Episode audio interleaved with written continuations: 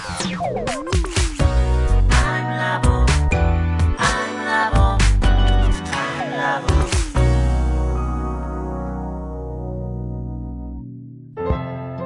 田智久のアイムラボアイデンティティ研究所。私は何者なのか、それは人類にとっての永遠のテーマ。じゅうごねんの歳月をかけ開発された、統合された究極の私と出会える技術、アイミング。不確実性の時代を生きる次世代リーダーのために、アイデンティティの本質について語り尽くします。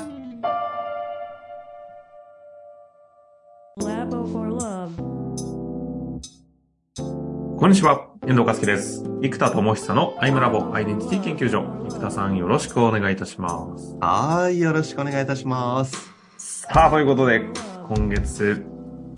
発表じゃないですか。あ、そうですね。ついに、つ、ついに、うん、ついにですよ。そうですね、あの、メンタロイドがですね、ついにやっとちゃんと完成しました。あの、出た出ました。前にいっかいいちがつにがつぐらいに一応完成しましたって話になったんですけど、あれね、ましたね、前の仕組みをそのまんま踏襲して開発しちゃったんで、結局もう頭打ちになってそれ以上の追加開発がもうできなかったですよ。その仕組みがぐちゃぐちゃだったので、うん、だから結局もうそれ全部破棄してもうゼロから開発入りましたってのをおそらくちょっと前々回ぐらい言ってますかね、はい、でゼロから再開発したやつがやっとごがつの末で完成しまして、やっともうごねん越しです。ごねんかん、ね、ごねんかかりました。もうね、あとみっかとかあといっしゅうかんとか、ね、あといっかげつあとさんかげつとかもうもうね、このごねんかんもう本当に大変でしたでしたんですけどもう皆さんもご存知だと思うんですけど、ねね、まあもうこれはあのあのゲームで言うとヘルモードですね、ヘルモード。もうなかなかヘルでしたけど、まあでもね、まあ一応完成したので、このごねんかん、もうできるはずができない、できない、できないの、これがやっぱりもう計画も何も な, なくなっちゃって。そこありきでね、計画してる分、できないから全部崩れてきますもんね。そうなんですよ。だからもう本当に完全にゼロからの開発だったんで、はい、もう本当にいろいろ大変だったんですけど、まあ本当に皆さんのおかげさまですけど、なんとかリリースできたんで、だからもうろくがつからは、全くベースが違います。計画を立てられる。普通の話なんですけどね。普通、そう、この普通がもう、やばいです。普通ってすごい。すごい。いやー、出ましたね、ついに。うん、本当についに出ましたね。ですね。ああ、もう多分出ないのかなって思ったことも何度かあるかもしれないこの状況。いやー、出た。出ましたよ。それも皆さんのおかげですよ。でもこれ数億円ぐらい突っ込んじゃってますから。ですね。しかもこれが出ない出ない出ないってなったら普通だったらね、なんかもう会社飛ぶじゃないですか、そんなの。いやだ本当に多くの方がお仕事をくださって、ね、なんとかかんとか耐え忍べたのも本当に多くの方々のおかげで、本当おかげさまでなんとかいけたので、もうこっからは、えっと、ね、かつそのメンタロイドというこのデジタルのものだけじゃなくって、はいはいはい、シンガークエストってアナログの冊子と連動してるじゃないですか。うんで、この冊子とやっぱりデジタルのアナログとデジタルの統合による学習体験がやっぱり凄まじいんですよ、うんうんうん、ということでここまで来れたのもでかいですね。まあアナログの話があるんでね、はい、シンガークエストの話とかもちょうど今皆さんにね、うん、あの郵送届いてったりしている流れがありますので、うん、ちょっと全体像を今回ってこと出たということと同時にね、こ細かなコンテンツあたりもちょっと話していきましょうかね。うんですね。うん。まずちょっと全体像を把握していく上で、ちょっとどこから行きましょうか。まあメンタロイドからなんですけど。そうですね。えっと今全体像のところで行くと、このまずこう作っていきたい大元のコンセプトからすると、やっぱりこう自律的成長環境の発生装置を作っていきたいんですよ。人々がもう自律的自発的に成長したり覚醒してしまう環境が。その俗人的ではなくて発生装置として、あの、ポンと生まれてくる。まあ、ほんといつも言ってるなんかマリオカートがあったら、ね、中学生よにんが朝まで集中しちゃうよね、みたいな。そういう集中空間、精神と時の部屋のようなドラゴンボールのそういう環境が発生してしまうツールがあればいいと。自然的な自律的発成長の発生装置。そうですそうです。自律的成長環境だから結局今企業も自律的成長を促そうとして頑張ってるんですけど、企業そのものが自律的成長環境に慣れてるかというと環境要因として結構難しいんですね。そうすると環境が弱い場合どうなるかというと自律的成長力が高い個人に依存しちゃうんですよ、はいはいはい、だから自律的成長ができる人はするし環境に関係ないじゃないですか。その環境のせいにせずに自分でやるという人たちなんでどこでもいけるが、環境のサポートさえあればできる人が、えー、なかなか、まあ、よくね燃え方でも可燃自燃自燃可燃不燃とか言うじゃないです か,、うんうんうん、だから自燃の人は自律的成長を勝手にするんでいいんですよ。で可燃の人が環境さえあればうまくいくんだけども環境が弱いっていうことがあって、じゃあここにまた俗人的になっちゃうんですよ環境コーチが。うーんファシリテーターとか講師とか上司とか俗人的になっちゃうので、これを発生装置としてアナログのブックと、えー、メンタロイドとカードツール、この掛け算でまあマッププロセスドットというみっつと呼んでるんですけども、うんうんうんえー、全体把握ができるのはやっぱりアナログの冊子がよくって、プロセスマネジメントは、まあ、アールピーエー とかもそうですけどもデジタルがよくって、で、このドットの、えー、っと一個一個のカードツールになっていて意識をするっていうのは、例えば仕事を、えー、プロセスマネジメントはガントチャートとかがあるんですけど、結局今日やることって付箋に貼って書いてアナログで貼るじゃないですかパソコン、うんうん、デジタルツールのお化けにパソコンっていうお化けに結局付箋貼ってるんですよみんな確かにだ最後シングルタスクとかフォーカスはアナログが向いてるんで、アナログデジタルアナログっていうサンドイッチにしていく。アナログデジタルアナログ全体把握はマップは冊子とかアナログがやっぱり優秀です。 Kindle で全体把握するって難しいんですよ、うん、でやっぱ冊子でパラパラパラってやった方がやりやすくって、なんで、えー、全体把握をマップをアナログでやって、えー、プロセスマネジメントは個別化されるのでカーナビみたいな A から B に行くっていうプロセスが無限に発生しちゃうんで、そこはやっぱりデジタルが向いていますと。なるほど。で、まあ、単語帳も単語カードとか、えー、ウノ とかトランプなんかもあれデジタルだとやりにくいんですよ。ああ確かに。じゃなくてやっぱアナログのカードが早くパワーって切れたりとかするわけなので、だからやっぱそのドット化されたものはアナログが便利なので、この経験を作っていくと。で、これを発生装置として、これから企業とか個人ができる。自律的成長も、そっか。そうです。アナログでしたらアナログ。理想としてはこのシンガークエストがその冊子があってメンタロイドがあってだからカードがあるんで、それが全部揃った仕組みになってるんで、うんあそういうことでみっつだったんですね。そうなんです。マッププロセスとこのみっつで、理想としてはじゃあシンガークエスト売れますよというよりはシンガークエストを使ってキャリアスクールを誰でも作れますよっていうのが理想なんですよ。売ってるもの冊子じゃないんだ。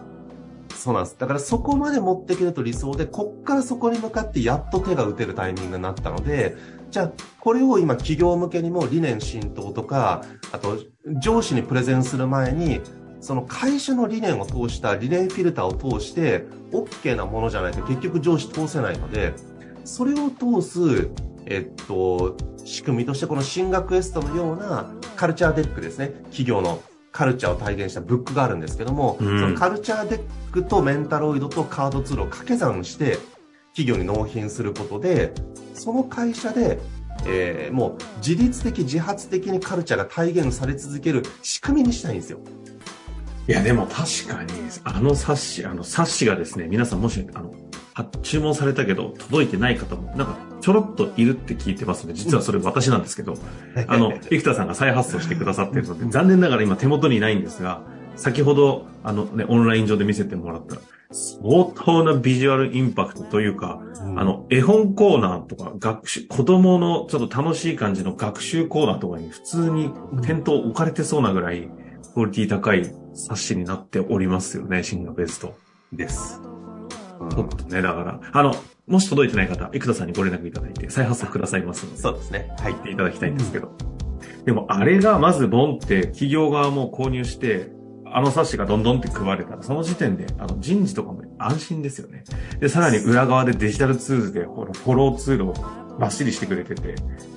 で、かつみたいな形じゃないですか。で、カードがあって、で、研修とかはそこでワークもできるしってことですよね。そうです。だからオンボーディングがこれから人材が流動化するので、さんねん単位で人が流動化して辞めていってしまったら入ってきたりするんであれば、さんねんだと理念浸透まで難しいんですよ。確かにね。で、工数かけてもどうせ辞めちゃうんでしょってのはぶっちゃけ企業側にもありますし、でもそれ縛るのもちょっと違う時代じゃないですか。で、個人にとっては求職情報がもう山ほどあるんで、キャリアステップをしやすいんですけど、言い方悪くすると企業からすると踏み台になっちゃうんですよ。うん。で、これがやっぱりすごく難しい。だから教育コストをかけてかけて育てると、そのお金と経験によって育った人が高い給与で転職できてしまうっていう。え、じゃあその給料高くなったらうちの会社が育てたからだよねってことが発生しちゃっていて、いや、だったら育てなかったのにっていうのはちょっと言いたくないんだけども発生しちゃうんですよ。当然なりますよね。だからここをラーニングキャピタルで自動化する仕組みが必要で、でもここを人に依存しちゃうと難しいので、ツールがまず大前提あって、で、うん、ツールを使いこなせる人が増えていけばいいんですよ。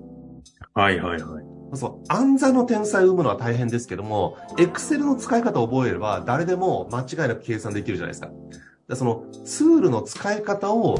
できる人を育成すれば、その自律的成長の発生環境まで持ってけそうだと思ってるので、うんうん、次はそこに向かって、えっと、まあ、前から言ってるエルバレ構想とか、その地域そのものが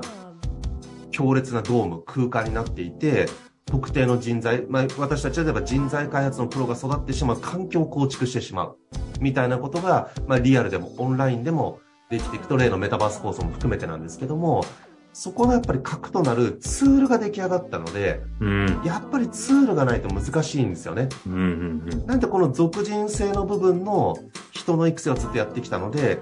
やっとツールが揃ったので、マッププロセスドットのみっつのツール、うん、うんだからここからこれらを、まあ、皆さん作りませんかっていうのと、じゃあ作ったものを使って環境を作りませんかっていう、このふたつをもうぐりぐりぐりぐり展開をするというのが今やってる流れですかね。でも今からはあれですか、 ツービー とかにこのさんセットをベースにして導入とかをゴリゴリと、その ツーシー だけじゃなくて両方両輪でやっていく感じになってくるんですかね。その通りです。なるほどね。ついにやっと生田さんが昔のあの人事領域、人材開発領域の方々とあのもう一回結びつく機会になりそうですね。そうですね。当時お付き合いがあった多分人事担当者の方とかもうじゅうごねん以上前なので、もうそもそも会社にいらっしゃるかっていうのも含めて、うん、あれですけど、まあもう一回ゼロからだとは思うんですけど、えっと、そうですね。もう一度ここで新しい仕掛けをこのようにボンと作れるように展開したいところですね。はいはいはい。うん、いやいや楽しみな動きになってきておりますけれども、あとどうですか、あの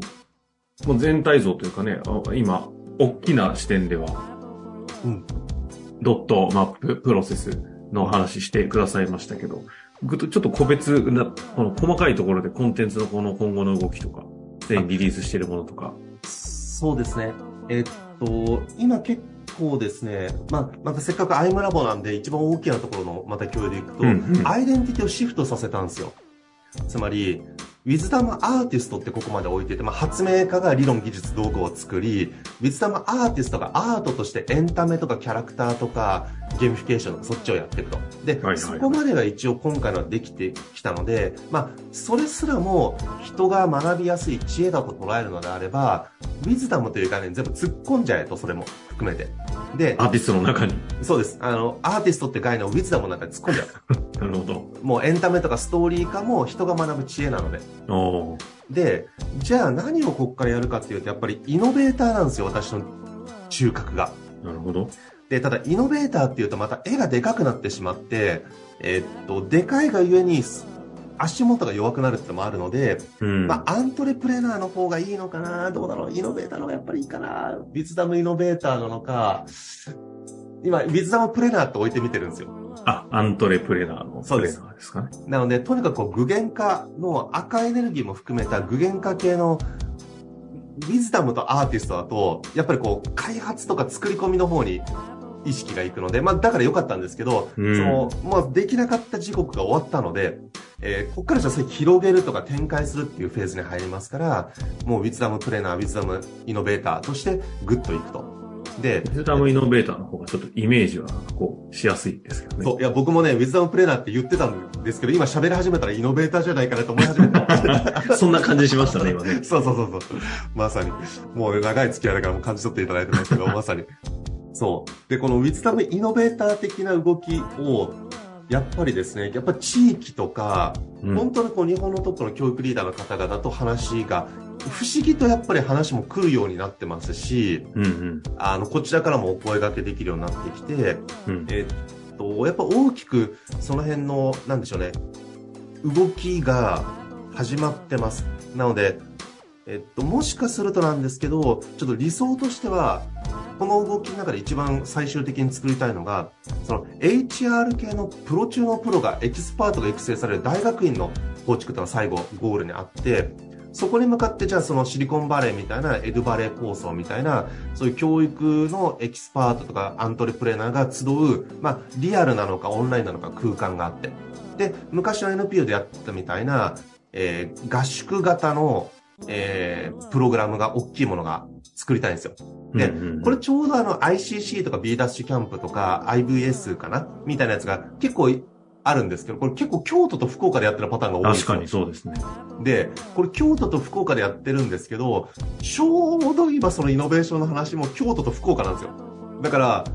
そのキーマンお二人を来週つなぐんですよ。あ、京都とそうです。京,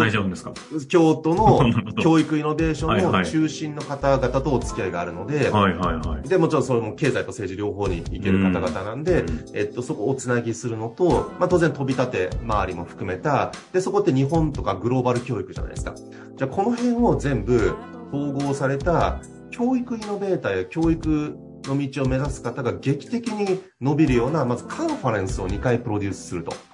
おで、これセールスフォースみたいなのカンファレンスがシリコンバレーとかでサンフランシスコがあるんですけど、みたいなやつのこう アイシーシー とか ビーダスキャンプので、あれは全起業家になってるんですよね、うん、じゃなくってもう教育とか エイチアール テックとかエドテックとか教育分野に特化した人たち。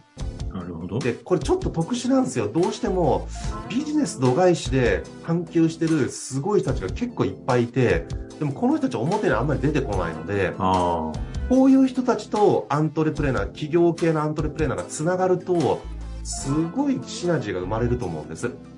らここをとにかく作りたいので、実は エヌピーオー も一番最初きっかけサミットっていうその学生団体とか エヌピーオー のリーダー同士をつなぐっていうのが一番最初の企画だったんですよ。へえ、あ、そうなんですね。そうなんですよ。だからやっぱりこの一番最初その思いがあるリーダー同士がつながる場で、えっと結構 ツービー の業界と ツーシー もえっと幅があって、私両方つながりがあるんですけど、結構普通どっちかになっちゃうんですよ。うーん、確かに確かに。はい。なので、えっと、で、またイノベーター系の人たちはまたちょっとレイヤーが全然違うので、うんうんうん、で、教育イノベーターの方々ともつながりがありがたいことにいただけてますから、やっぱりここを全統合して出会って、もう渦が生まれるレベルの環境にできないだろうかっていうのを今やろうと思ってるので、はい。で、このイノベーター的な動きとこのウィズダムの統合、じゃあみんながイノベーションやろうとすると、これ私と同じことにぶつかるんですよ。属人性の壁にぶつかるんですよ。結局じゃあ講師不足、ファシリテーター不足、教師不足ってなっちゃって、じゃあできる人ってコストが高いよねってなっちゃって、コミットできませんってなっちゃうんですよ。でもこれも本当に教育の現場で常に起きてしまうことなので、うん、だから結局そのお金がある上場企業がどんと高度な教育システムを構築できますけども、なかなかそれが多くの会社では難しい。ましてや エヌピーオー は個人ではえっともうかなり難しいっていう状態になってしまうので、やっぱそれをイノベーションする仕組みがこの、まあ、さっきのマッププロセスドットの、えーまあ、冊子、えー、メンタロイドカードのみっつの、えー、仕組みなんですよ。でこれプラットフォーム化するので、こういうのをみんなが作れて、それを使って環境を構築できるっていうところまでできれば、イノベーションやりましょうって時にどうしても絵を形にする上での仕組みが必要なんですよ。でそこをこのウィズダムで提供できるんで、ウィズダムイノベーションっていうのをこれからドンと起こせるように動きたい。ただちょっとあのこのごねんかんのが若干トラウマも若干あってなるほど。そういや一応できたから で, できるできるがこうできませんできませんごめんなさいがもうごねんかん続いたので、もうそれしたくないですよ。人に迷惑かけたくない。とにかくとにかく迷惑をかけたくないから、そのちょっとやりますって言ってできないとちょっと迷惑かかっちゃうんで、そのちょっとできない前提も含めてコミュニケーション取りながら、期待値をあんまり上げないでくださいって言いつつ、いや動くなら動くんですけどって気概はあるんですけど、ちょっと気概だけじゃどうしようもないこのごねんかんを経験したので、えっとまあその辺のバランスを考えながらですけども、えー、それやっぱりイノベーターの動きと事業の統合っていうのは多分真骨頂になるので、まあ、ここまでなんとか持っていきたいっていうのが思いとしてあるところですね。なるほど、うん、楽しみですね。ついに生田智久動くぞというところに来ているので、あのリスナーの皆さんもね、あの聞きながら生田さんまだ声かけれないなと思った方々も多く多くいらっしゃると思いますので、そろそろこことここちょっと生田さんいい人いるから会ってくれみたいなのがねできる日が来たような気がしますので、そうですね、つどつどいっかげつにいっかいの今レポートになっておりますけれども、ここからね、今度はじゃあ京都とね、福岡のつないだどうなったかの展開の話とか、まあ言える範囲ではね、言えた、うん、お伝えできたりするかもしれませんので、そうですね。今後の展開また楽しみにしていただけたらと思います。うん、えっと、はい、皆さんまずは、